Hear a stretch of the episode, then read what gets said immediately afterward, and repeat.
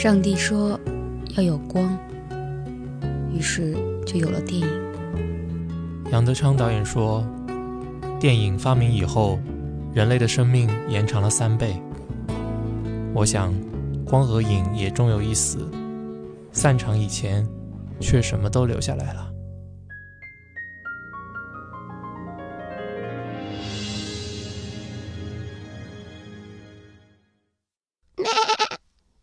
在这个羊的惨叫当中，我们迎来了羊年的最后一集散场节目，欢迎大家收听，我是舒卡。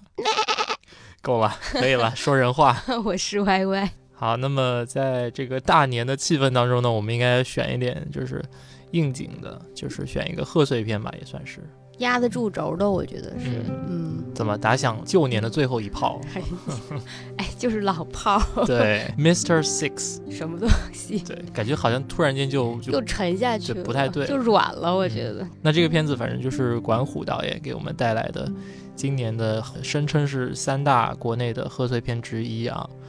我觉得这个片子 YY 应该有发言权吧？你是北京人，老北京人。没有，我所有的观众都有发言权，没有人有特权。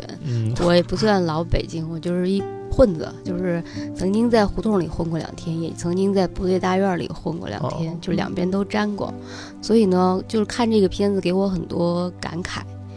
的确里面有点出了很多那种北京以前的那种感觉，但是同时呢，也让我觉得有点不是味儿。不是我们记忆当中那种老北京的感觉了，而是一种，已经被抽象化的了，被很多人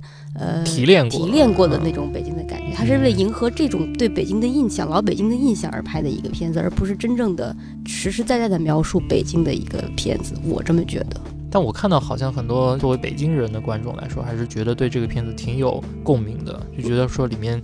很多的，特别是台词的上面的用法，包括好多地方还说，就是有一些另外一些观众会觉得不适应，因为我们中国没有分级制度嘛，然后就觉得里面这个粗口太多，或者说吸烟的镜头太多，就是感觉是一个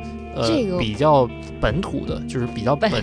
北京化的是吗？但是我觉得这个东西真的不能怪这个片子。首先你说粗口太多，这真不是粗口。你如果说把什么你呀、什么我操、什么这些，在北京人的话里，这都不叫粗口，这是一个非常自然的感叹词，就说哦啊，就这种感叹，就他没有那种人身攻击的感觉，他没有那种咒骂呀或者什么感觉，就是我们非常好的朋友之间说话都是你呀怎么着，比较随便，就是比较亲切，甚至是一种亲热的一种表现。是，对。那你说烟的问题，据说啊，就这里面这个100多个场景里面，几乎每1分半就有一个点烟、递烟或者抽烟的镜头，然后这个北京市的这个禁烟办都已经怒了，给他们发告示，是吧？不是在抽烟，就是在抽烟的路上。对。就是在一颗烟和下一颗烟的之间。那我觉得这个是什么呢？就是你不可否认，对于这种老炮的人来说呢，烟基本上是不离手的，这是他们的一个生活状态。还有呢，我觉得烟其实有一个非常好的作用，就是社交吗？社什么交？它掩盖了台词的贫乏。很多时候没词儿了怎么办？捅根烟，就把这个场景接过去了。因为男人在抽烟的时候就是煞有介事嘛，就很能有一种好像满腹心事的感觉，就能够把这个戏连起来了。所以呢，我能理解为什么这里头烟不断。这就像吃饭嘛，就是好多人就是说这个台词编不下去了，就吃一顿饭是吧？上道菜就过去了。是，吸烟就是一个吃饭的简化版。这里面其实我觉得也是这种，我感觉也是这种意思。其实如果不是今天办题，我根本没有意识到这里面人在抽烟，完全没有意识到。哎，这点其实我同意你的看法。我因为其实挺讨厌这个吸烟的镜头的，但是我在这个里面也没有觉得这是一个非常过分的。对，就所以作为我这么极端的人，看那个吸烟镜头来说，我都觉得这是符合他要表现的那个情景的。对，没错。所以这个我觉得 OK 的，没问题。但我的问题就在于它有点太概念化和抽象化的北京了，不是一个实在的真实的北京。就是包括这里面的北京大场景的片，你一看你就知道这个人对北京的了解是多么的平面化，就是标签化。他那北京就是什么，就是后海那么几个景儿，荷花市场。这是什么北京啊？这是北京儿的北京，就是在北京的外国人眼里的北京，就后海那片，不是这样的，真不是这样的。你去看丁晟的《拯救吴先生》，那里面的北京，第一是现在真实的北京，第二是有北京味儿的北京，我觉得是这样的。那丁晟导演跟管虎其实都一样，都是北京人，那就是大家对北京的理解和定位其实有点不一样。在老炮这个里面的北京是一个概念化的北京，所以他在描写很多景物的时候，他也不得不遵循这个主基调，它其实是不写实的，当然其中有一部分还是真实的写照，比如说遛鸟，我不知道现在有没有这个遛鸟啊，有啊，你每天去那个北京的那个北海啊、故宫啊、沿河沿那边，很多景山那边，很多老头就带着自己的这个百灵啊、画眉啊，在那边溜达，有的。那个野狐呢，就上面滑冰那个，其实我还挺有感触的。野狐的话，要看当年冻得狠不狠。如果冻得狠的话，一般后海的确是给你扫出一块让你那个可以滑冰啊，或者滑冰车那种的。但野狐的话，其实很危险的，因为冻瓷实的话，掉下去真的是会出人命的。是。那这个故事里面当然就是主角就是冯小刚演的这个六爷了，然后它里面有几个其实是围绕着这个主角，它是一个独角戏，其实大多数情况下，然后有几个片段，一开始呢就是一个在街道上面主持正义的这么一个打抱不平的角色，然后接下来的呢其实就是这个故事的主线了，就是关于他自己的儿子被人绑架了，然后他要去解救儿子的这么一件事儿，又是一解救的故事。那我能理解呢，就是这个片子之所以引起了这么大的反响，就是每一个人都在讨论，就是因为他其实讲出了一个老北京人的心里的一个感受，就是北京已经变了，已经不再是他们的北京了。对，这点就连我一个就是非北京人，一个外人，我都觉得有一种感同身受的感觉。因为小时候你知道吧，就是也是会看一些中央电视台的这个不是荼毒，就是像那个母育之下成长的，然后那个就是有时候会看到有一些电视栏目里面，就是说你要写信给某某某某宣武区的这个地址，或者是崇文区某某某某号，我还记过呢，真的。然后所以到后面就是像那个宣武崇文就是并到东城西城里面的时候，那个新闻的时候，我都觉得就还觉得有一种惆怅的感觉，所以我就后面就特别理解，就是关于北京人会觉得这种历史的痕迹，或者说他们小时候陪伴他们成长的一个地址都消失在这个历史里面，而且是一个人为的，也不是说一个非必要性的天灾人祸，是不是天灾是人祸。然后这点在我们的剧情里面其实也有发生过嘛，就是六爷要写信给他的一个遍洒英雄帖，对，这个昭告天下的时候，然后其中有一个宣武区的地址就是寄不到了，因为退回来了。后来说人说现在没有宣武区，信给退回来了，已经没有宣武区了。是，这其实我觉得挺伤心的。那个崇文宣武，我觉得比东城西城从名字上来说有文化，是崇文宣武，一文喻武嘛，对吧？东城西城就是俩方向，对，没什么意思。这个是其中的几个。我估计是能够引起北京人非常强烈的共鸣的一个细节。对，没错，正是因为他点出了这种大家想说都憋着说不出来的这种对北京变的感慨，就是大家都觉得，哎呀，这个六爷是我们的代言人，说出了我们的心里话。对，而且这个替我们出了一口恶气，有的时候是针对那些不守规矩的人、不讲道义的人、不讲礼貌的人，然后对他们大加这个斥责和教育。对，或者说对于这个现在就是时代变化的快嘛，总是有一部分人会看不明白，就不管他是不是北京人，或者说是不是一个上了年纪的人，就是他总会觉得说对这个时代里面的种种新的事物有一些自己的不满，或者说对以前那个旧时代的或者属于他自己的时代的一些缅怀。就我们一般意义上来说的，就是如果你研究北京历史来说，里面这个老炮这个意思，就跟冯小刚在这个电影里面所表演出来的六爷，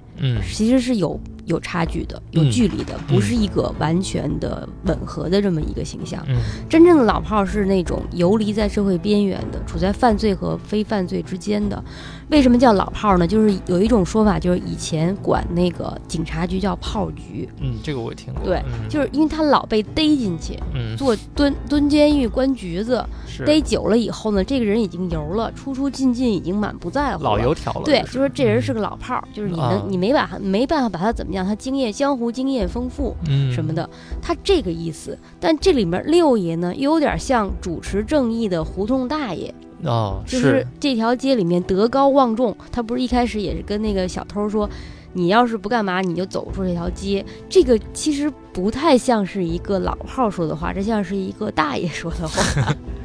这感觉是一个民间的这个正义之声。对，那带着这种情况到了后面，这个在那个银锭桥上为了灯罩跟城管打架的时候，这就整个这就开始走偏了，就不是老炮了。他如果把他电影名字改成叫北京大爷，其实就更贴切了。北京大爷这个票房得减少90%。对，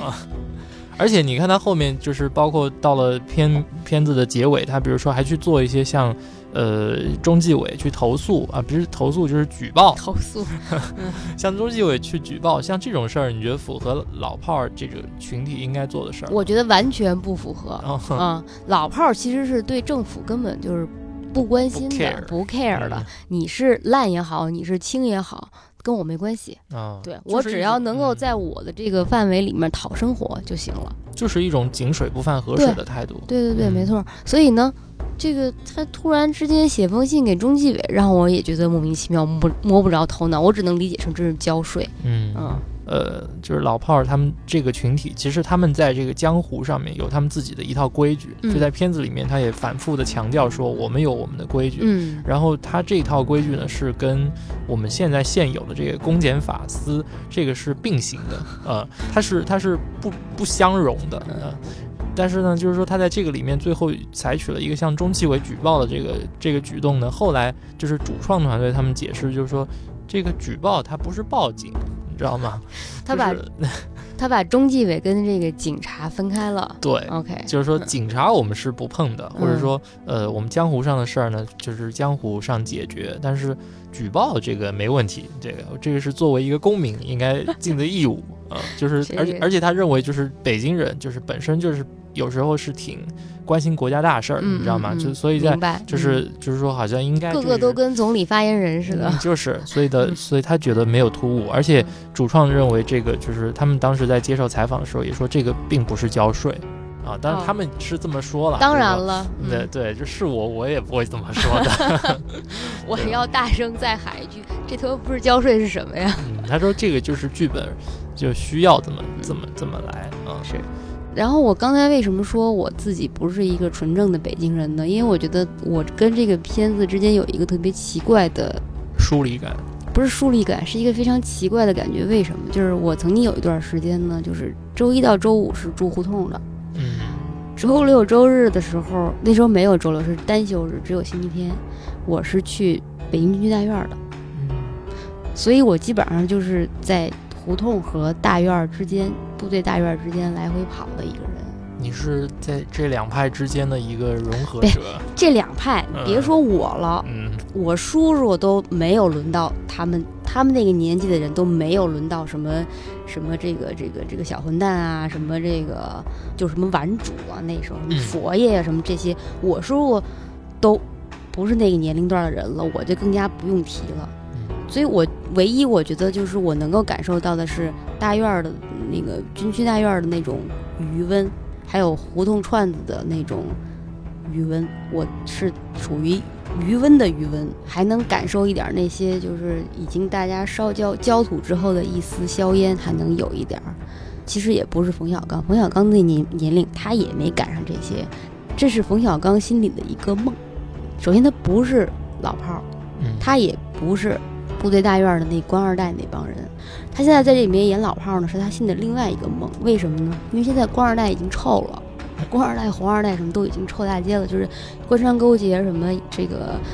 搜刮民脂啊什么这些丑闻啊，对，已经丑闻，对，已经完蛋了，所以他不能再跟这些人有这种身份认同了。那他回去干什么？他站到他的队里面，站到这个以前部队大院小孩就是围剿那帮胡同的小孩的上面。胡同小孩其实有一点就是类似于就不份儿，就是因为那时候很多的好的物质条件都归在这个军队小孩身上了。那么胡同小孩呢，就是羡慕他们有这个片子里也讲了什么军大衣啊、军挎呀、什么这个军胶啊、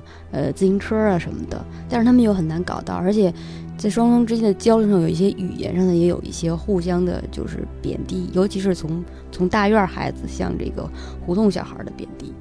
那出于这方面的这种胡同小孩就有一种就是那个时候是被挤压，然后但现在呢就着反腐大潮呢，感觉好像是一个当时的民间草根英雄被欺压的那么一种感觉，终于翻身做主人了，对，轮到他们来当这个好人了。因为在那个时候你看，如果你去翻一些什么那时候小混蛋的这种事儿，那时候就是地痞流氓胡同串子，然后掌握了一堆小偷，小北京话叫佛爷，然后给他上供这样的。但现在转过来了，然后变成反腐英雄了，变成这个就是挺身而出对抗这个社会不公正现象的一个领军人物了。就虽然很多人很激动说好像又看到了老北京啊，什么老理儿啊什么的，都不是，他呈现的恰恰是我们心目中想象中的那种老炮的样子。其实我觉得已经没有老炮了。首先他不是一个曾经辉煌过的，真不算辉煌过，本身就不是一个繁荣的群体，不是，本身就是一个边缘化的一个群体。其次呢，北京这么多年拆迁，那些真正以前住在这个北海啊、后海周围的这些人早就给你弄走了。后海现在住的都是冯唐那样的人了。你这话说的真的就是在那边捞了一笔回来买四合院住的人了。真正以前在那种胡同圈里面那称爷的人都被弄到什么昌平啊、大兴啊，所以这种文化早就荡然无存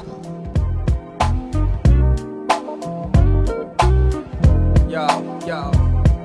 当夜幕降临在我的城市，有另外一种人的生活即将开始，他们白天睡懒觉也不用去上班，所以晚上睡不着，在家太无聊，不喜欢看电视也不爱上网，因为都是看得见摸不着的假象。到底哪儿才有真的？我想要找个尖的，闲着也是闲着，就别耽误时间了。出了门约哥们商量去哪儿透透气儿。单身的自由属于成年的光棍，都露着大腿，踩着高跟，飘着香味儿。漂亮的大妞一个比一个够劲儿，知道你一人想要跟你聊会儿，跟你逗个闷儿，你也根本琢磨不过味儿。一会儿咱们换个地儿，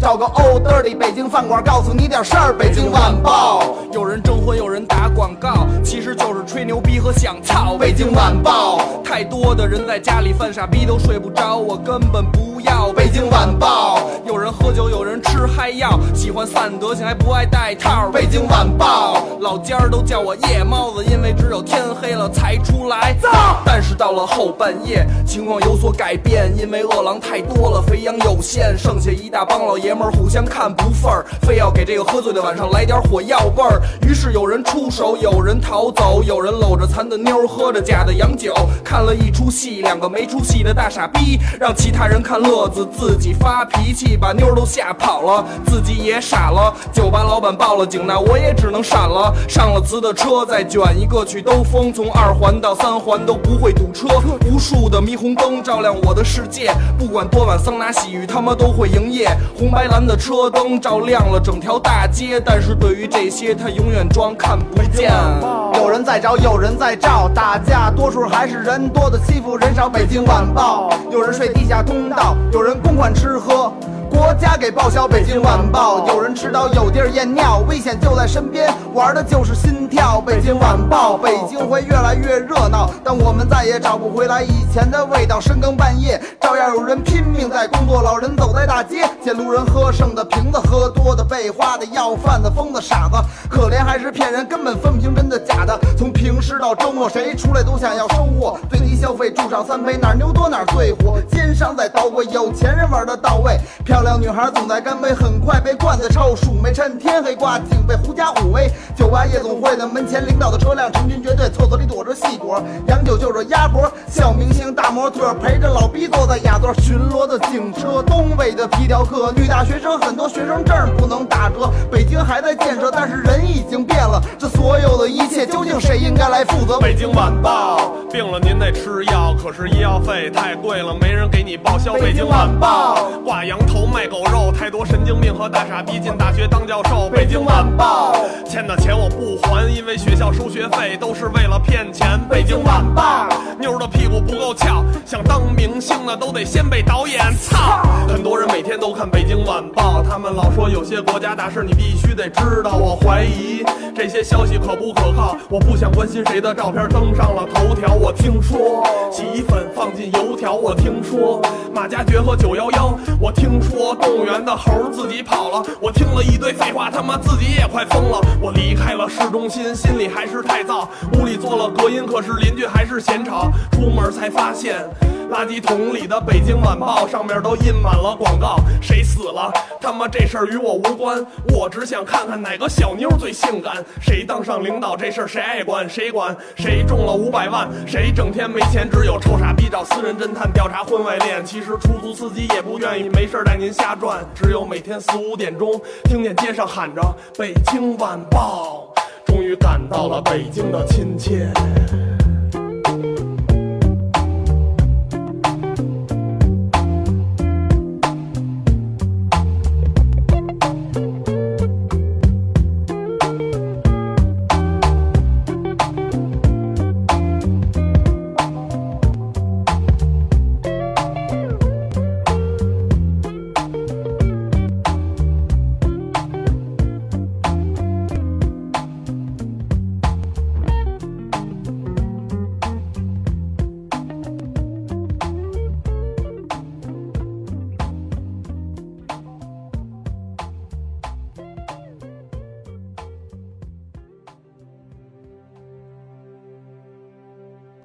说到这里呢，我倒注意到另外一个细节，就是说里面他全程都其实没有露面的这个官二代的父亲，就是小飞的父亲，这个南方某高官，其实也就是说老炮最后举报的那个人，这个是一个非常值得玩味的一个角色，也是因为我觉得它里面其实体现了另外一种，除了你刚说就是北京人的一种符号化之外呢，它其实对南方人或者说对北京人眼中的南方人其实是有另外一种符号化的。你这个作为南方代表，你要站出来挺身而出，反对标签化，反对妖魔化。妖魔化跟标签化一贯都反对。OK， 就是旗帜鲜明的反对，反对地图炮。就是里面呢，我觉得它是一种身份的焦虑。这个焦虑呢，往小了说呢，其实就是六爷这个人的角色，他觉得他属于他的时代显然是已经过去了，但是他可能不服老也不服输，就是觉得自己还能再战500年。那但是他里面就是你不得不承认，就是这个时代风水轮流转，就是以我们传统认知上的南方这种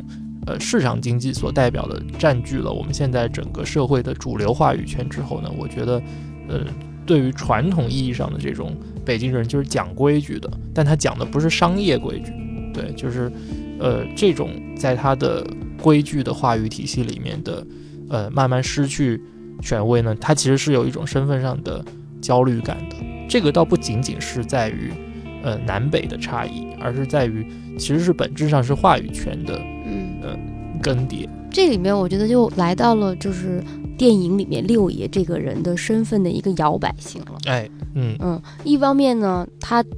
如果以电影的话，他时时刻刻以老炮自居，以他们那个时候的江湖道义，要讲这个讲那个，什么不找警察呀，约架就是第二天咱们单挑啊，一切就是靠拳头，靠这个手上的这个家伙来决定，靠这些来制定规则的。这其实也是一个很野蛮和粗糙的一个规则，也不是什么信业，也不是什么勇。所谓的信就是，谁要是不去，谁就是胆小鬼，谁就别在这个地方混了。对，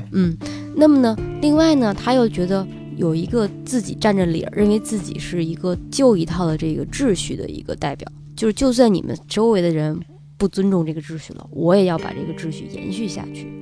一方面呢，最后的守护者，对。但是另外一方面呢，我又觉得就是说，你这里面就有点看不清导演到底想要在这个片子里是赞扬还是嘲讽还是悲悯，有点抓不住他想干什么。比如说，如果我的理解，你如果是把老炮定义为那种以前的那种江湖的那种残存的一种感觉，它只代表那个旧社会已经游离在边缘的人，在新社会更加被推向这个边缘化，然后他又怎么样认为坚持认为自己的那一套是对的是好的，他去执行，但可能在整个其他社会的剩下的这个部分看来，这是老的旧过时的，而且是根本就是野蛮的，就是因为你就是约架嘛，其实你所谓的道义江湖道义就是约架打架不临阵退缩，这就是你的江湖道义了，而且不找警察这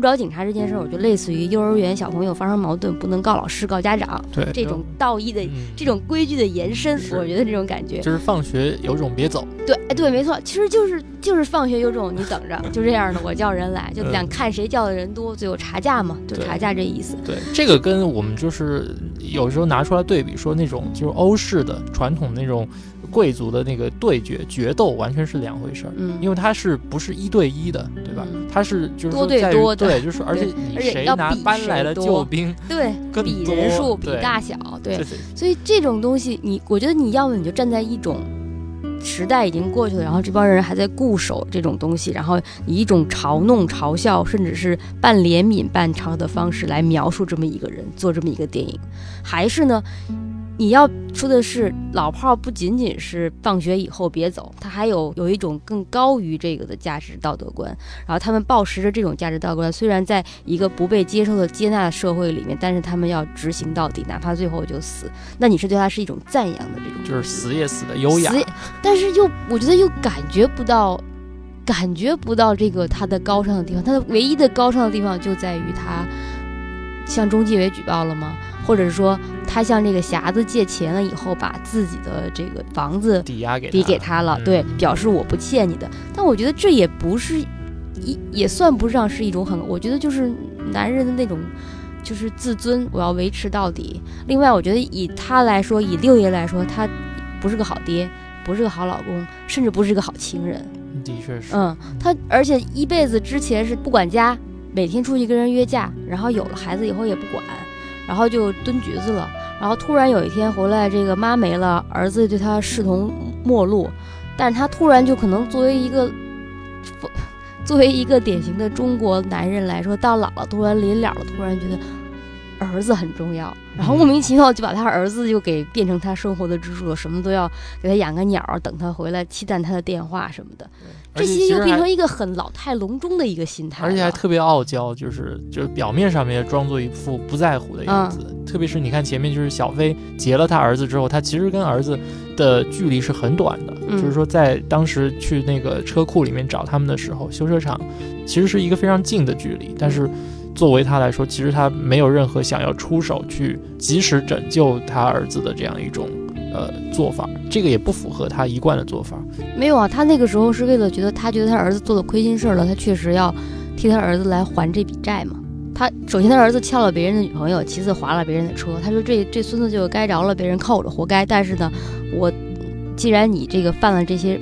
事儿，我就替你把车赔了，再把人领回来。他觉得自己还是遵守了江湖道义的，他觉得自己就是要把这个理儿给理清，再理我得占理，对，就是如果我理亏的话，我也要做一些事把这理赔上，他是这个意思。对，但他其实因为他没有这个能力去赔，所以就是这个片子里面其实很多时候是一种非常尴尬的，不是，或者我觉得打肿脸充胖子的这个状况。不，我觉得他的美就在于他就是把它放在一个很尴尬、穷困潦倒、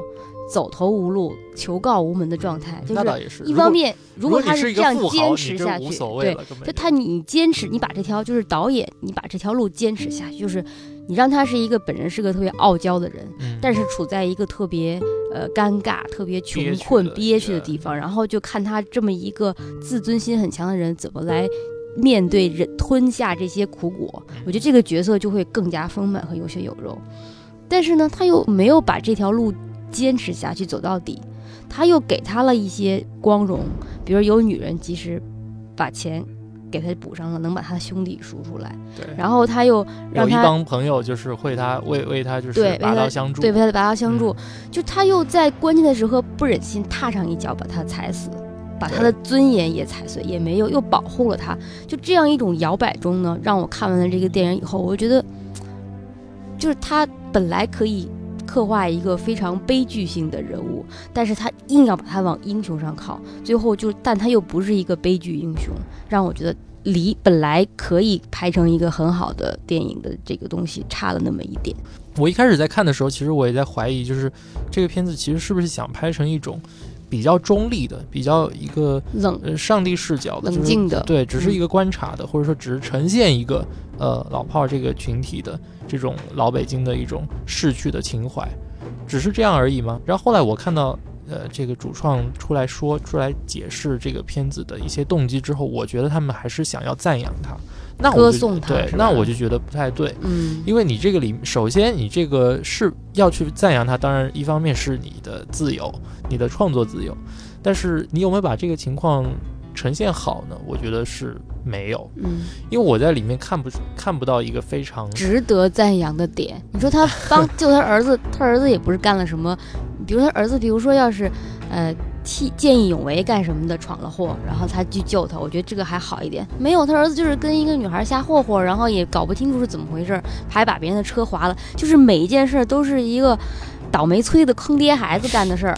因为你看六爷所做的很多事情，其实是给他这个前半部，就或者前1/3给这个角色套上的这种光环，大大的削弱了。你看他，比如说他对于他的一个兄弟杨火，他的这个态度，其实我就觉得非常不理解。我真的一点都不理解。我觉得非常做作，我觉得很做作。不对劲儿、就是。他明明是去到处借钱了嘛。他坐到那儿了，人家马上就说你是不是需要钱？就很主动，我不需要你张这个嘴，我主动。我觉得这已经很海派的了。他又觉得自己面子上搁不下了以后，他就把自己架起来了，说我就来找你聊天不行吗？我不是为了钱，就。钱的不拿了，演到这儿其实都没有问题。就是按我说的，如果你是第一种选择，你就是要演一个自相矛盾的人，你就这么说了，然后一边愉快的把钱收下，不收，他就架着，硬架着就走了、但是他又很憋屈的要到别人那儿再去接着借。你把这个表现出来都可以，都非常好，都非常让我觉得加分给这个电影。但是又不是，就好像。你最后变得好像大家都要一起谴责洋火，觉得洋火变了，觉得他变成一个很虚头巴脑的人了。我觉得我又不能理解了，这地方就好像他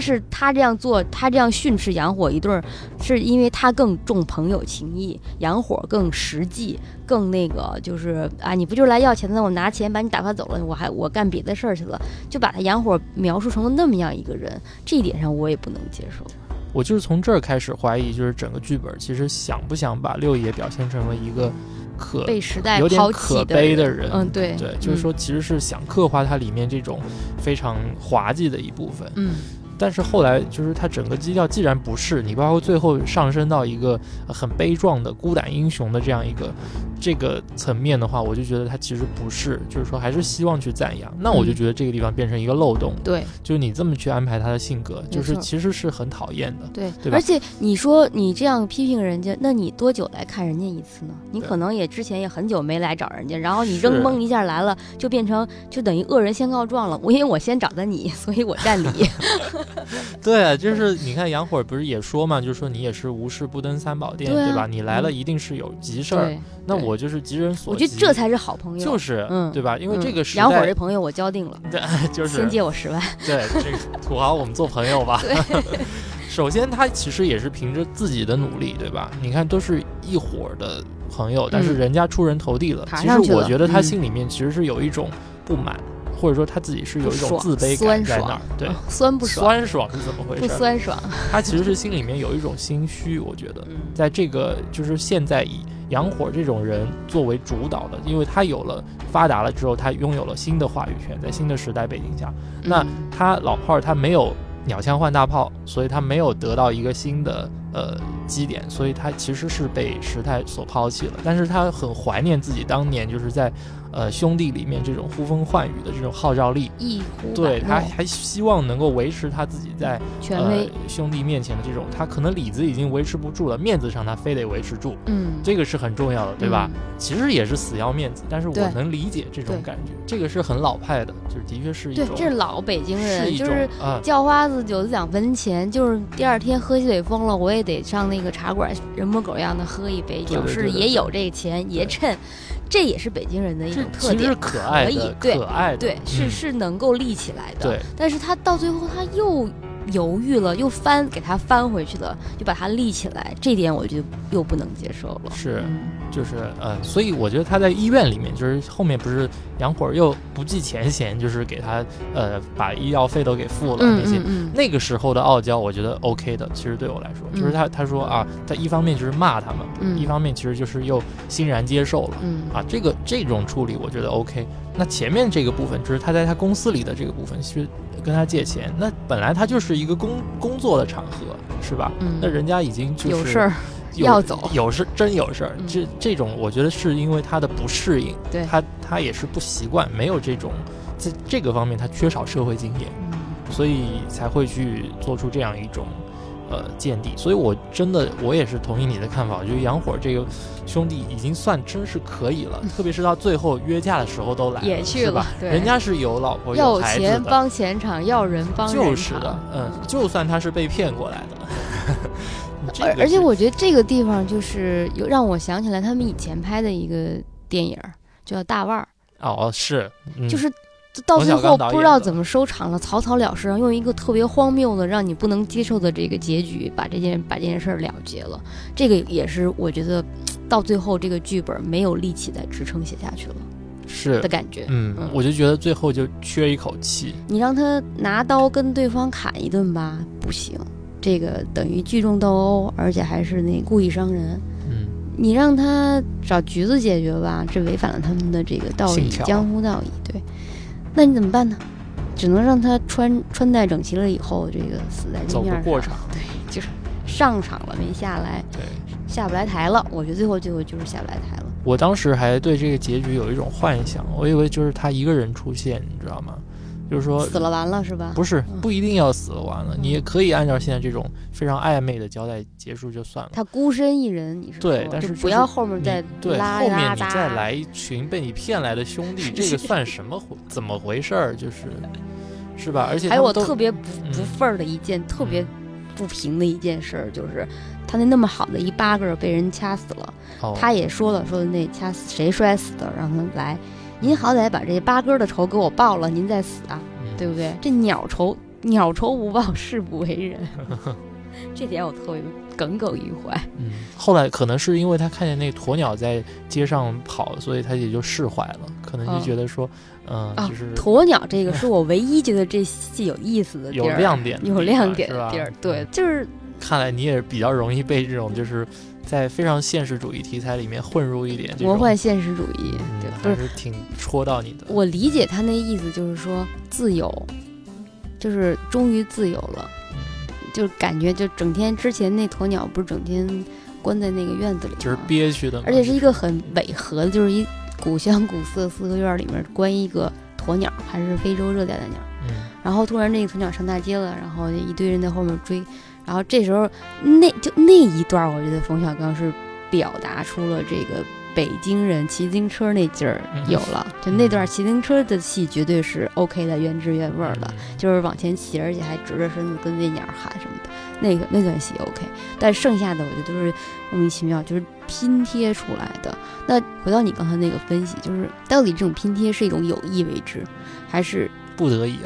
已为之，还是？蛮拧了，就是本来不想这么拍，结果拍出来成这么一个状态了，不得而知。但是都没有，两个极端都没有，要么你就特别淋漓酣畅的讲一个老流氓老了以后的这种东西，要么你就特心酸把他踩的，就是他说，就是这个社会他已经完全不能驾驭这个社会了，这个社会已经完全唾弃他了，他在里边到处特别惨，他现在是想。赞扬他吧又不太好意思，不太敢赞扬他，想踩他吧又不太忍心想踩他，就架在这中间让你特别难受，看完了以后就是有一种他跟那个许晴的窗戏的那种感觉，就是有虎头蛇尾，扇起来了没后尾。是，就是你看他前面就是在胡同里面或者在他自己的地盘上面，其实他还是有一定的威信的，包括他还是有一种春风得意的感觉。你到后面你就看到他这个角色的说服力越来越弱，就是很多自相矛盾的地方。所以我为什么还说比较期待他最后能够有一个比较好像是孤胆英雄，就是有一点悲壮感也好，对吧？总要有一个利益，你不能一会儿就采用一种魔幻现实主义的，一会儿又是非常主旋律的，然后一会儿又是好像在里面搞一些黑色幽默的。那他一个人要去的时候，我倒是觉得啊，这个结局也可以吧，就是说其实是充满矫情的，非常，因为比如说他前面要有一种仪式感的啊，要那个剃头发，然后就是要换上那个军装啊，将校呢是，那就是那他要去的时候，我觉得这个结局也不失为一种结局，最后就是把命豁出去。因为这件事情在我相信在北京人或者在很多人看来，能够把命豁出去还是一种有一种高贵气质的行为在里面的，无论他的动机是什么，最终，这个舍生取不管取什么吧，是，所以我觉得那个还可以。那而且我甚至当时怀疑这个是六爷本身的一个自己的设定，就是说他跟人家说我们比谁人找来的作，但是他实际上就是单刀赴会，就是我自己。对，我觉得不是他自己，也确实他自己是别人帮他叫的其他人嘛。嗯，也是对。所以这个已经不在他的掌控之内了，狗尾续貂了。对，在这里面我觉得是第二个这个角色摇摆的地方，就是按我的理解，就是因为我胡同串子我也创过，大院我也混过，我觉得就是大院里的那帮红卫兵和这个胡同里的顽主，你说这两拨人在那个年代的时候曾经是这个势不两立，你死我活的一段时间。那之后呢，就是大家就各走各的路了，分道扬镳了。因为那个大院小孩那帮人呢，纷纷就是文革以后就是还是走爹妈的路子，往上去了。那这个胡同里面这帮孩子呢，就是往下沉了，最后沉到底儿的就是六爷这波人。那他的老对手现在已经都飞黄腾达，都这个官居显赫了，他已经够不着他。现在够着的是什么？他面对的是这帮人的孩子，和这帮人跟你说跟什么官商勾结，什么富二代、官二代，什么这帮小崽子们，而且是在一个非常混沌的事情上，就还是在什么泡马子呀、拍婆子呀，还在这种事上。纠扯不清，鸡毛蒜皮纠扯不清。那他的这种感觉呢，就是你要么就把那种老炮儿那种坚持到底，我就是跟你们这帮那个大院的这种权贵，我就跟你们死磕了。对，但他又不是，他又拿出这个将校呢，还有这个日本刀，他显示的还是一种内心深处还是向往。对。他想变成那样的人没有变到，对，这个就大大的削弱了他最后这个正义性，太打折扣了，我觉得。对，他在冰湖上面那一场就是完全变成没有两方对立了，就是变成一方和另外一方想成为他的一方，他死在了他的一个梦想里面了。对啊，这个就完全是另外一回事了。因为那个，我觉得在那个年代，就是大家围绕着什么锰钢自行车啊，什么马刀啊，什么将校呢啊，这种东西其实还是一种对身份的一种渴求，就是你对这种稀缺资源的占有，说明了你这个人有能力。当然那时候胡同的小孩都人都有以能够拥有这么一套行头为自豪，但这里面后面反衬的不是他对自己身份的认可，而是对自己身份的一种抛弃和否定。这里面我觉得就体现出来六爷最终这一辈子其实也是对自己的身份，虽然他一劲儿的强调自己这个那个的，但他内心深处还是对自己有一种否定，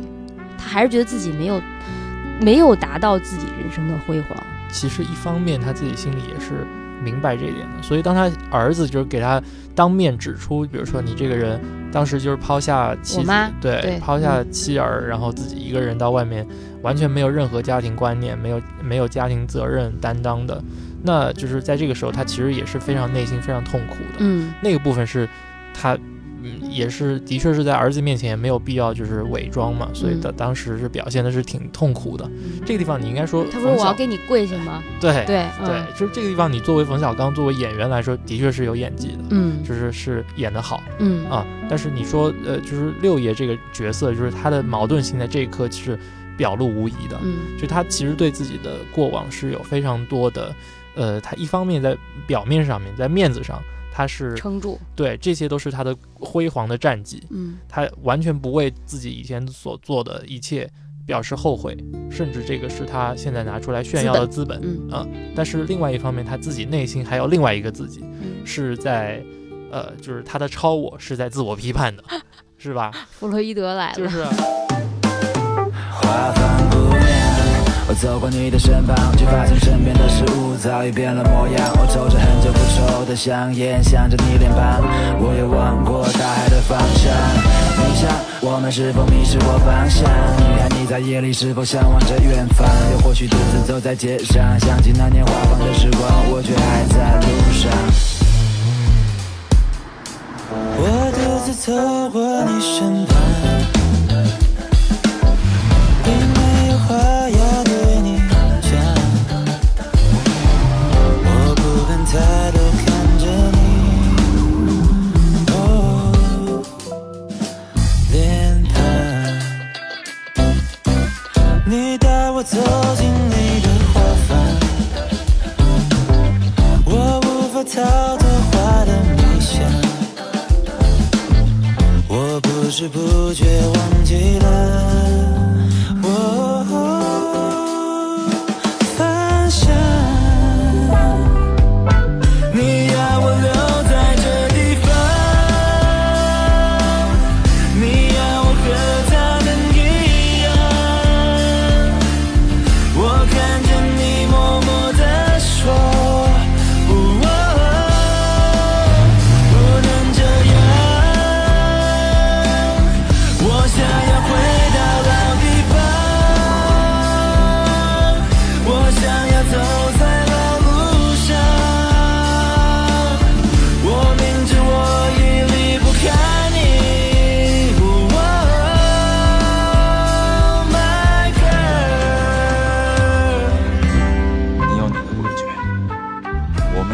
的规矩，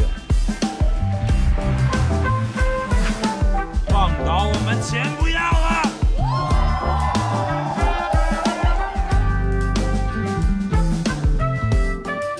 没碰上您之前，我以为像您这样人都是书里写的。你带我走进你的花房，我无法逃脱花的迷香。 我不知不觉忘记了，哦，方向。你要我留在这地方，你要我和他们一样。我看着你默默地说，哦，不能这样。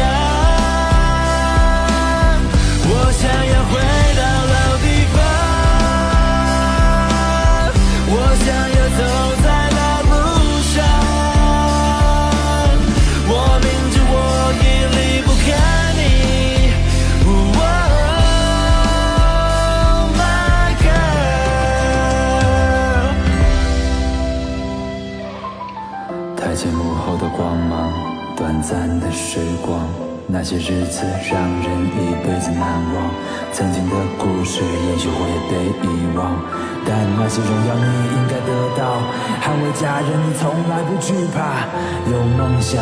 今晚我们都是老爸。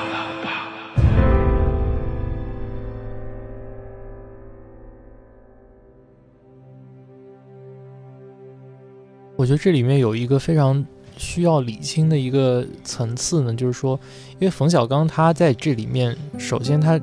被拿出来做这个片子的一个卖点，也就是说，他的确是作为不管这个片子是他自己自拍的，还是一个就是由管虎来导演的这个片子，他无疑是这个片子的核心。但是呢，我觉得其中有一个需要理清的点，就是在于他演的这个角色，就是六爷这个角色呢，跟他自己本身之间的一种。 有时候是重叠的这两个身影，有时候又是截然不同的一个情况，所以我就觉得你刚刚讲的这个情况，就是说，我觉得你抓住了他们其中有一种矛盾之处，这也就是为什么你会觉得这个片子是格格不入的，可能是因为了解，因为当然你也可以说他有点像他近几年来的表现，就是说你也经常看到发生，比如说他跳起来说他不忿那个《爸爸去哪儿了》那么套拍电影啊，然后就是讲我们那时候应该怎么地呀、啊，什么什么的，就是他好像有一个抱持着一个自己的世界观、一个价值观，这个东西已经在现代社会这种资本运作、网络运作已经过时了，被淘汰了，但他还死抱着这个。我们先不讨论说这个是对还是错，就他感受到自己的价值观跟现在这个社会之间是有冲突的，他把这股劲儿带到这个电影里老炮这里边，所以他从一开始就揪这个理儿啊，就是你问路你得有礼貌，年轻人跟老年人之间说话你得这个用您，对，就是这些东西他整个价值观其实是零散的，就是说他好像要表现出来一个非常完整的有自己一套哪怕是跟时代格格不入的，或者说已经过时的，但是他始终是能够自圆其说的一套他自己的价值观三观，或者说我觉得是不存在的。这点是非常遗憾的，也许是因为篇幅的关系，它里面呈现出来都是一些碎片式的，你没有办法看到它有一些事件的前因后果，或者说它跟事件里面的人有多么深刻的渊源，那当然会影响你对这个事件的表面上面就是浮光掠影的看来，可能觉得这件事情非常不可思议。但是我有一点不明白，就是因为管虎他也是北京人，但是里面就是说因为北京人也有很多层次嘛，所以也许这个剧本也是基于他对就是作为北京的其中一部分人对于北京的一个想象来的，代表他现在内心的一种对这个现在的社会他看不过去的地方，统称变成包在老炮的这么一个角色里面了。我觉得你需要去鉴别的就是说周围说这个老炮这个片子好的人里面，他是出于什么来说这个片子好，他是认同老炮这个人体现出来的这种三观呢，哪怕这个三观是一个支离破碎的三观，那还是说冯小刚他对这个角色的把握，就是说他传达出了这种哪怕是支离破碎的三观的这样一个角色，还是说冯小刚他个人的一些特质，比如说他在公开场合这个就是对媒体开炮啊，就是这些东西。你在这三个层次里，就是说你是角色呢，还是这个演员对角色的把握，还是演员本身，那我觉得这个方面是很容易混淆的一个东西。那按你这种说法，我觉得唯一一个对我来说我接受得通的情况就是，冯小刚也知道他扮演的这个老炮不是一个真正的老炮，是一个幻想英雄，破碎的幻想英雄。他要表现的就是这个破碎的幻想英雄在这个世界中所呈现的一种破碎的状态，这个我能接受，我觉得是 OK 的。但如果你说他认为他表演的就是当时代表北京的那种精神，而且他在里面电影里面是歌颂了赞扬了这种精神，是再现了这种精神，或者说还实现了他自己的一个梦想，对，那我就不接受了。我相信可能不是这种情况。因为我从这个片子里面其实到后期你会看到，其实里面对老炮这个角色的表现很多时候是站在一种如果不是在一个批判他的状态里，其实也是处于一种比较中立的状态。我倒没有他觉得他非常在美化这个老炮这种角色，当然他在很多的视觉包装上，或者包括在宣传上，都会把这种就是好像逝去的一种年代的这个男子的这个精神啊，或者说包括你在里面找的这种硬汉著称的这个像张涵予啊这种人来做这个卖点。这个你要真说老炮的话，其实张涵予演的这个人才是真正的老炮的这个状态。就是什么时候都比较处在一种就说犯浑就犯浑的状态。那这个匣子这个角色我也觉得很奇怪，其实我觉得当然我承认许晴的这个样子还行，但是他一开口就不对了。你是说他的口音北京话首先不地道，第二呢，我觉得他不够北京大妞那劲儿，就他不够糙，他还是有点太女人。北京大妞其实有一点不太女人，而且有一个最重要的一点，我觉得就是北京的女孩，时常曾经写过一篇文章讲北京大妞，讲得非常好。就北京女孩是有一种魂不吝，而且她不觉得自己美，她不能够表现出我觉得我很美，但是许晴的每一个动作就是我是个美女，我是个大美女，我或者曾经是个美女，不，她现在还是坚信我就是美，我美。好，但是这种东西一旦带出来了，它就不是北京女生了。北京女生大咧的劲儿就在于我没觉得我自己有多漂亮，但是你又不能不把我当回事儿，她是那种劲儿的。她其实就是我们现在所说的女汉子，而且我们女汉子很多这种说法是一种自我解嘲，她那个是真心的觉得自己就是一个女孩，对，是吧？是这个概念，对，所以她这个里面，有些地方到位，对，但是整体上的感觉气质还不够。你要让我说，我宁愿让那个，我这时候反而愿意让徐帆来演。哦，徐帆是能够把那北京妞那种劲儿表达出来的。哎，也可以。对，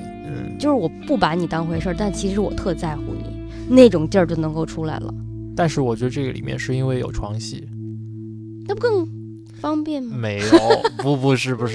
你仔细琢磨琢磨，你觉得应该是不要给它呈现到荧幕上，否则会有一种很奇怪的感觉。对，好吧，哎，也不是床戏，就是窗戏。就是你下功夫去琢磨人物，琢磨你这肢体语言的话，你有很多方式去表达这匣子他对这个六爷的情感也好，就是欲拒还迎，对两个人之间的那种情欲的那种纠葛有很多方式。我这儿举一个例子，如果你看那个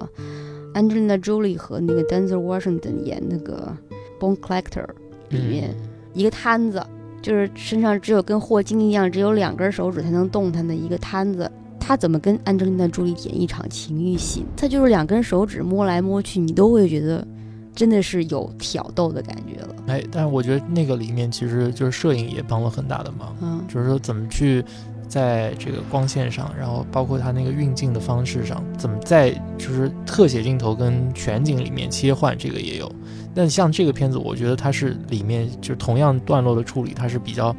偏向于像是纪录片的这种方式去，它是有一种什么电视剧像电视剧，你不觉得吗？我完全没觉得有电影的感觉，就是一电视剧。的确，这段我是不太收获的。另外一个人也行，就是演《一声叹息》里边的那个刘备，不是张飞他大哥刘。他那个时候是跟徐帆并称，好像几个大青衣，就是演这种比较大女生的这种。北京大女人的感觉，她是可以拿出来的，而且我觉得她比许晴更有力度演起来，那有可能。但是我觉得这个里面就是，话匣子这个角色，她需要的力度是比较少的，她其实在里面是一个收的角色，就是她是在六爷旁边，就是给她敲边鼓的，就是让她就是收敛一点。但我觉得这个地方又是一个另外一个问题了，因为这不是北京女人的特色。北京女人特色就是她煽风点火嘛，她也不是，就她欣赏男人的那股冲劲儿，她不会去管他，她不会去约束他，她就会骂他，她会骂他，以骂他的方式说你家去吧，到时候不给你收拾啊。但是呢，晚上她喝醉了还是给你扶回来，但她不会劝，口头上她是不会劝他说，哎，你不能这样，你不能再，这是很南方的感觉。这个somehow我觉得也是不对的，这个味儿也是不对的。他这个我是这么看的，就是说他里面其实他自己知道，就是他是其实是被现在这个时代就是已经改变了很多的。就是为什么你会觉得他身上那个北京味儿就不够纯正？可能就是有点像从南方过来打拼，在北京打拼了一段时间的女生，南漂了一段，港漂了一段，北漂了一段时间的，对，就是他会自己其实是明白这一点的，所以他里面就是对老炮儿的这种，你说他不欣赏吧，他其实很欣赏的，而且里面就是。要不然为什么会跟他就是保持这种若即若离的关系呢？然后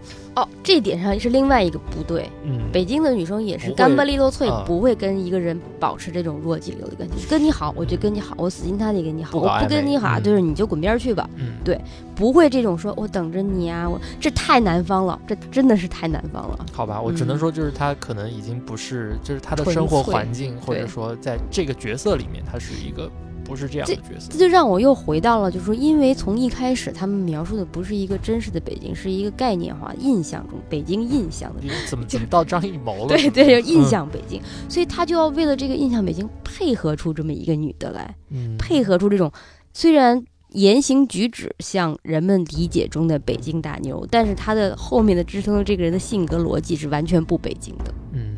这也就是你这种非常北京的人，你才会。就是火眼金睛发现他这个里面的一种伪装在里面。然后我还看到有一部分评论就是讲到说他其实是一个六爷，其实是一个直男癌，用我们现在话讲，这北京人都是北京男的都是直男癌，好吗？都是特别这个自以为是、自高自大，然后觉得自己特了不起。但是这个的确已经是，尤其是已婚的男的，跟现在追妞的时候可能还能低三下四那么一星半点儿、嗯，但追到手以后真的就是翻手翻脸就变成直男癌了、嗯。但另外一方面，我觉得，北京女生也习惯北京男的是直男癌，就接受这一点。哦，是吧？对，就他其实不觉得这是不尊重，因为为什么呢？因为他们北京女生潜意识认为自己也是汉子，你这样对我才是 man to man 之间的方式。妈呀，这是一个怎么样的城市、啊？我是觉得管虎啊，他不管怎么说也是快50的人了，就是他可能在处理里面关于年轻人的这个段落的时候，我觉得稍微有点力不从心，这个我觉得是。确实是挺遗憾的，就是他可能创作团队里面需要有一些年轻的人加入，或者是做一些顾问的角色、嗯、让他在塑造像小飞这样的或者像小波这样的角色的时候，其实是可以让他变得更加丰满的、嗯、新一代的小飞这是另外一个问题，你知道吗？你知道他外号叫什么？3环12少，人家是2环13少，你这2环13少我不知道，你不知道？嗯，我不知道，很有名的哦。OK， 2000年那时候，就一小孩儿，他是每天晚上9、10点钟的时候，13分钟跑完2环。哦，是这个意思。对，所以这些东西都是有来头的，有来龙去脉的。你不要这个把这数字个一颠倒，什么叫做3环12少？搞什么呀？就是3环就跑12分钟。开火箭呢然后这里面我觉得还有一个比较老套的，就是你看那个小飞，他的精神读物是小李飞刀，嗯，这现在小孩谁还看古龙呢？而且根本看不下去。而且小李飞刀是一个系列，根本就没有一本叫做小李飞刀的书，这是一个很大的误解。他可能看的是一个笔记本、嗯、就是翻开里面都是、okay. 其实都是本儿，就什么葵花宝典啊什么的那个，其实是一个 Kindle。 对、嗯、好了吧。小李飞刀的原名叫什么？来说一下。什么离什么什么什么什么什么剑？完了，多情剑客，多情剑客，无情剑。对对，嗯，好。那你怎么看最后就是两边对仗的这个场景？我其实不懂吴亦凡感动在什么地方，小飞感动在什么地方，我不了解，什么泪流满面什么，我不太明白是为什么。哎，小飞这个情绪转变，我觉得非常突兀，就是后面怎么样，突然间就被他说服了，然后，而且他觉得他是李寻欢吗？我也不觉得他是李，他觉得他是自己是阿飞吗？我也不觉得他自己是阿飞，我反正是不明白他为什么突然就软了。嗯啊，而且我觉得他家里面也忒不够豪华了，也实在是这个。没有满足你对这个官二代骄奢淫逸生活的一种幻想，是包括他后面情感的这个转化真的是毫无铺，嗯，就还是那种概念化、抽象化、印象年轻人。我认为年轻人应该就是什么朋克啊什么这样，其实也不是的。对，就是非主流啊。还有这里面我最要提出严厉批评的就是我不明白 TFBOYS 在里面干什么啊。我不明白，我觉得删掉它对这个片子只会更好，不会更差。你留下它，只能说明你导演这个创作团队鸡贼。嗯，你留下它就是为了吸引眼球吗？制造话题吗？但是你给人家一个有意义的角色，可不可以？就是你至少它出现，它揭示一种现象也好，它是没有站在那个医院那儿唱歌。请问这说明什么？它影射了什么？揭示了什么？比喻了什么吗？没有任何东西，就是我出现了一下。哎，就是票房，这出现一下就是带来票房，这是一种反讽吗？嗯，就是说你们这帮傻逼，我放了一个 TFBOYS 没有干什么东西，你们就来看，你们这是对观众的一种嘲笑吗？嗯，我觉得如果这样理解，我觉得就是这种不尊重，对这个演员的不尊重，把他们当工具；对观众的不尊重，把我们当傻逼，就这样。我觉得这个就是的确是一种非常悲哀的情况，就是说作为导演或者说作为投资方来说，他本来是可以做到是有更加多的社会承担也好，或者说他至少不去纵容这种情况的出现。但我觉得现在很多的电影，特别是就内地的制片方来说，他们其实要的看重的还是商业利益，他们分得很清楚，就是导演你顾你的创作，啊，但是我在这个方面我要的就是票房。我没有说你他不应该出现，你可以出现，但是你能不能动个脑子，给他们一个有意义的一个 scene 一个场景，嗯，可不可以？哎，你说到这里我就想到了在《我是你爸爸》这部片子，就是冤家父子这个这个片子里面呢，其实里面有一个角色就是司马南，他演的人是一个气功大师，嗯，知道吧？这种反差，你现在没有几个人敢做这种事情。你要是在里面呈现出来就是这么一个非常强烈的反讽，加每个人都心知肚明的这个感觉的话，那也可以。对，就是你让这个时代在你这里打下一个印记了，等于是。但是现在这个TFBOYS你也没让他们作为一种反讽出现，就是活活的一个道具出现了。那就是暧昧，就是。我觉得太差，我觉得就是应该让一个年轻的导演，然后他的确是像你说的做非常大的研究。其实我不知道他们看没看过，有很多就是北京的那个佛爷，他们讲他们怎么样跟这些小混混们在一起的，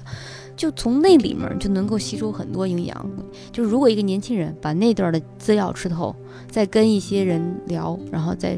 用他的眼光再重新理解什么叫老炮儿，我觉得比这个自认为自己是老炮儿的人在这儿怀旧肯定要好看，我感觉。要不然你拍一个。我觉得按你说的这个方法呢，很学院派的做法去做，按很学院派的做法去做，其实我又觉得有点担心，就是可能出不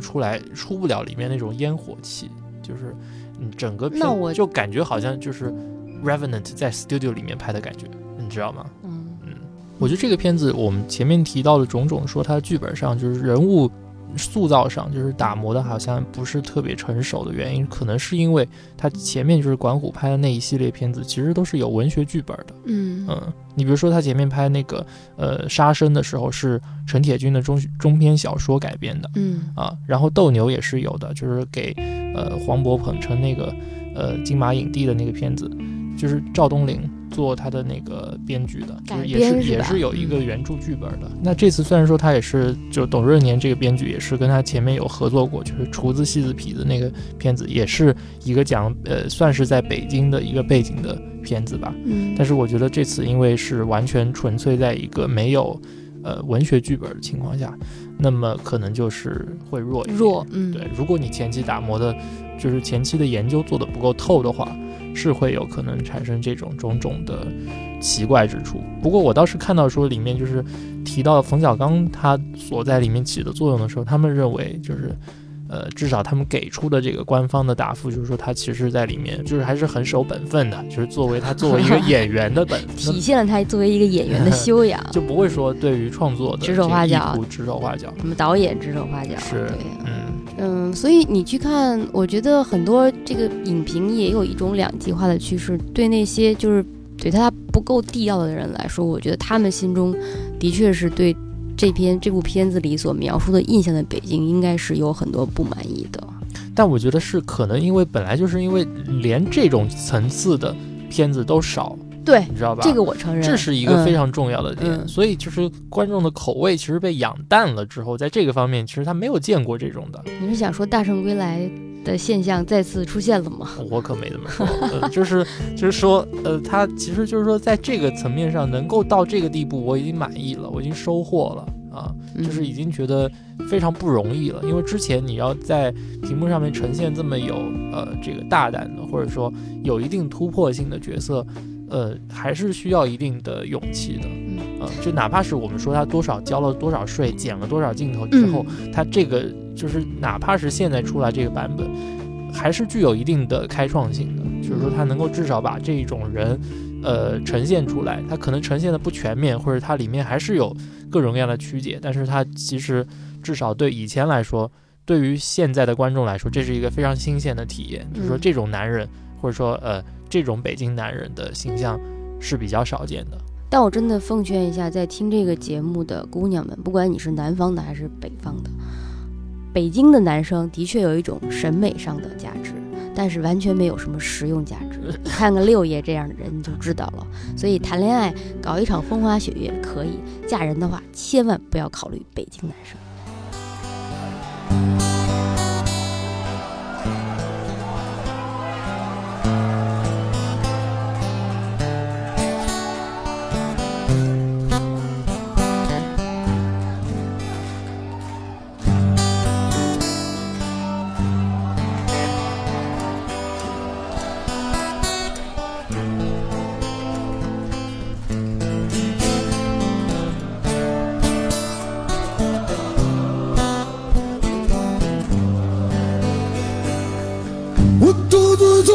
你什么，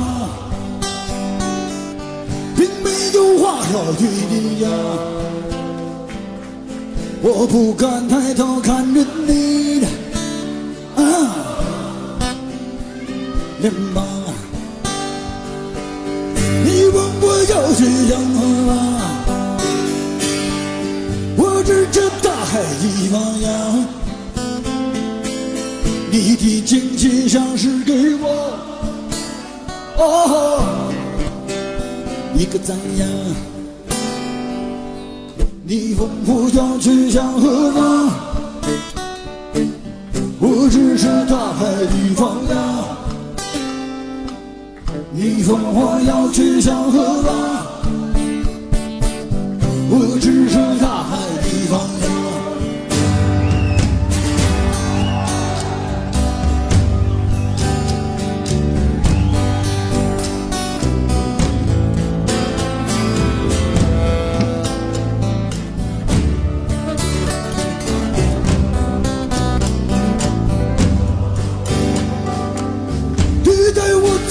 你的花吧，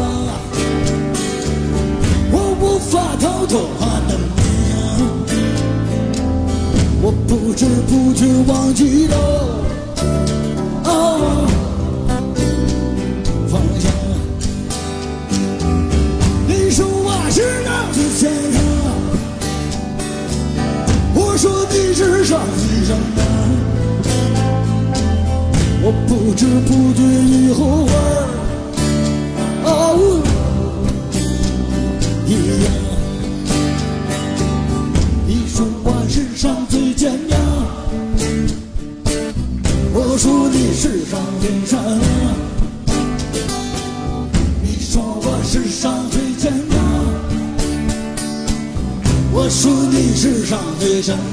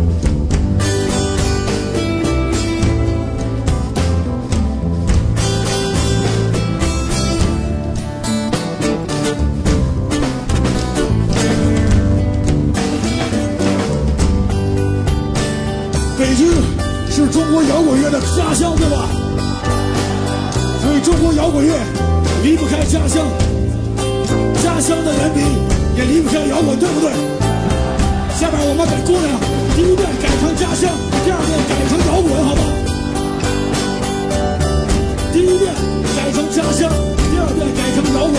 或是改成 rock and roll。大家给我们一声好来喽！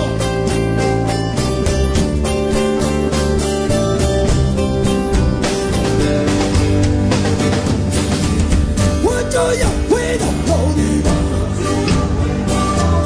What do you do to my love? What do you do when you leave me?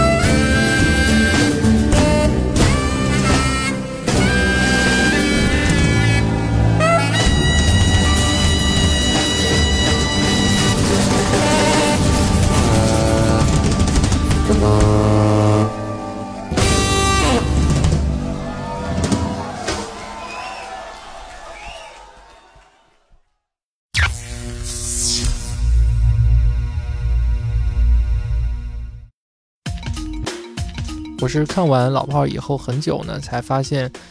原来这么多的评论里面都提到了这部《阳光灿烂的日子》。那它是姜文导演的处女作，是由这个王朔的小说《动物凶猛》改编的。那么在1995年上映之后呢，曾经是一口气拿下了戛纳、威尼斯和金马奖的奖杯啊。那么我在看的时候，为什么会一直想到这个阳光灿烂的日子呢？首先是因为名字上，它其实就是有一种意味深长的一种延续。那阳光灿烂日子的主角呢叫马小军，是夏雨演出的，包括后来他成年之后是姜文自己在里面自导自演的。然后在本片里面，就老炮儿里面这个六爷呢，他的本名叫做张学军啊，那么就是感觉本身就是有一种前后呼应的感觉啊，特别是前面讲的是一个少年时代在北京的一个成长的故事，但是后期呢，到了老炮儿呢，就变成一个，就是过了若干个10年之后，一个辉煌时代不在的这样一个角色。但是他们其实两个人是代表了完全两派的角色。刚刚 YY 在节目里面也曾经给大家讲过，就是说胡同派跟那个大院儿，就是完全是其实是两个算是有一些对立的一个派别。那么在《阳光灿烂的日子》里面，他其实采用的视角跟本片是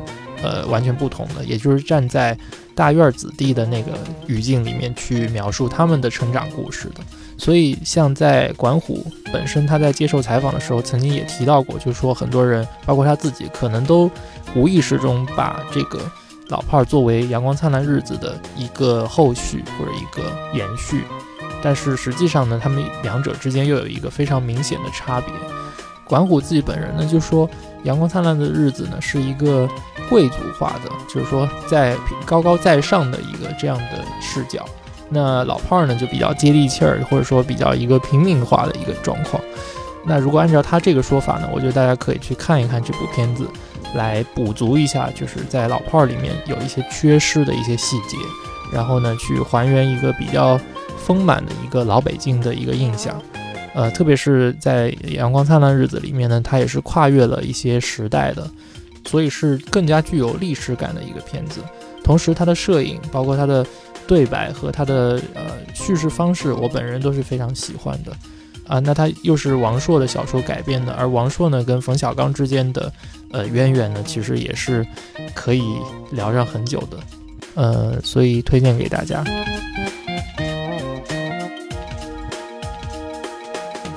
那我要给大家推荐的呢是一个比较老的片子了，1990年，距今已经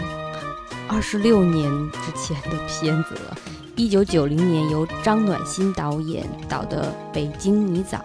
那么这部片子呢，我觉得才是真正的体现了当时原汁原味的北京的那种感觉。它里面讲了几个处在时代变革，就是刚好是改革开放的时候，北京的几个年轻人他们的生活的一个路程。那么除了在戏里面这几个角色之间，这个故事呢反映了当时的北京。那么在戏外呢，这几个导演和演员的这个目前的状态呢，也是体现了戏外戏的一个人生的境况。首先呢，很不幸，这个导演张暖心呢已经去世了。那么她的这个女主角马小晴呢，也是离开电影圈很多年，甚至曾经说过再也不想碰电影了。那么她的这个男主角呢是贾宏声，曾经被誉为是中国这个最有邪气的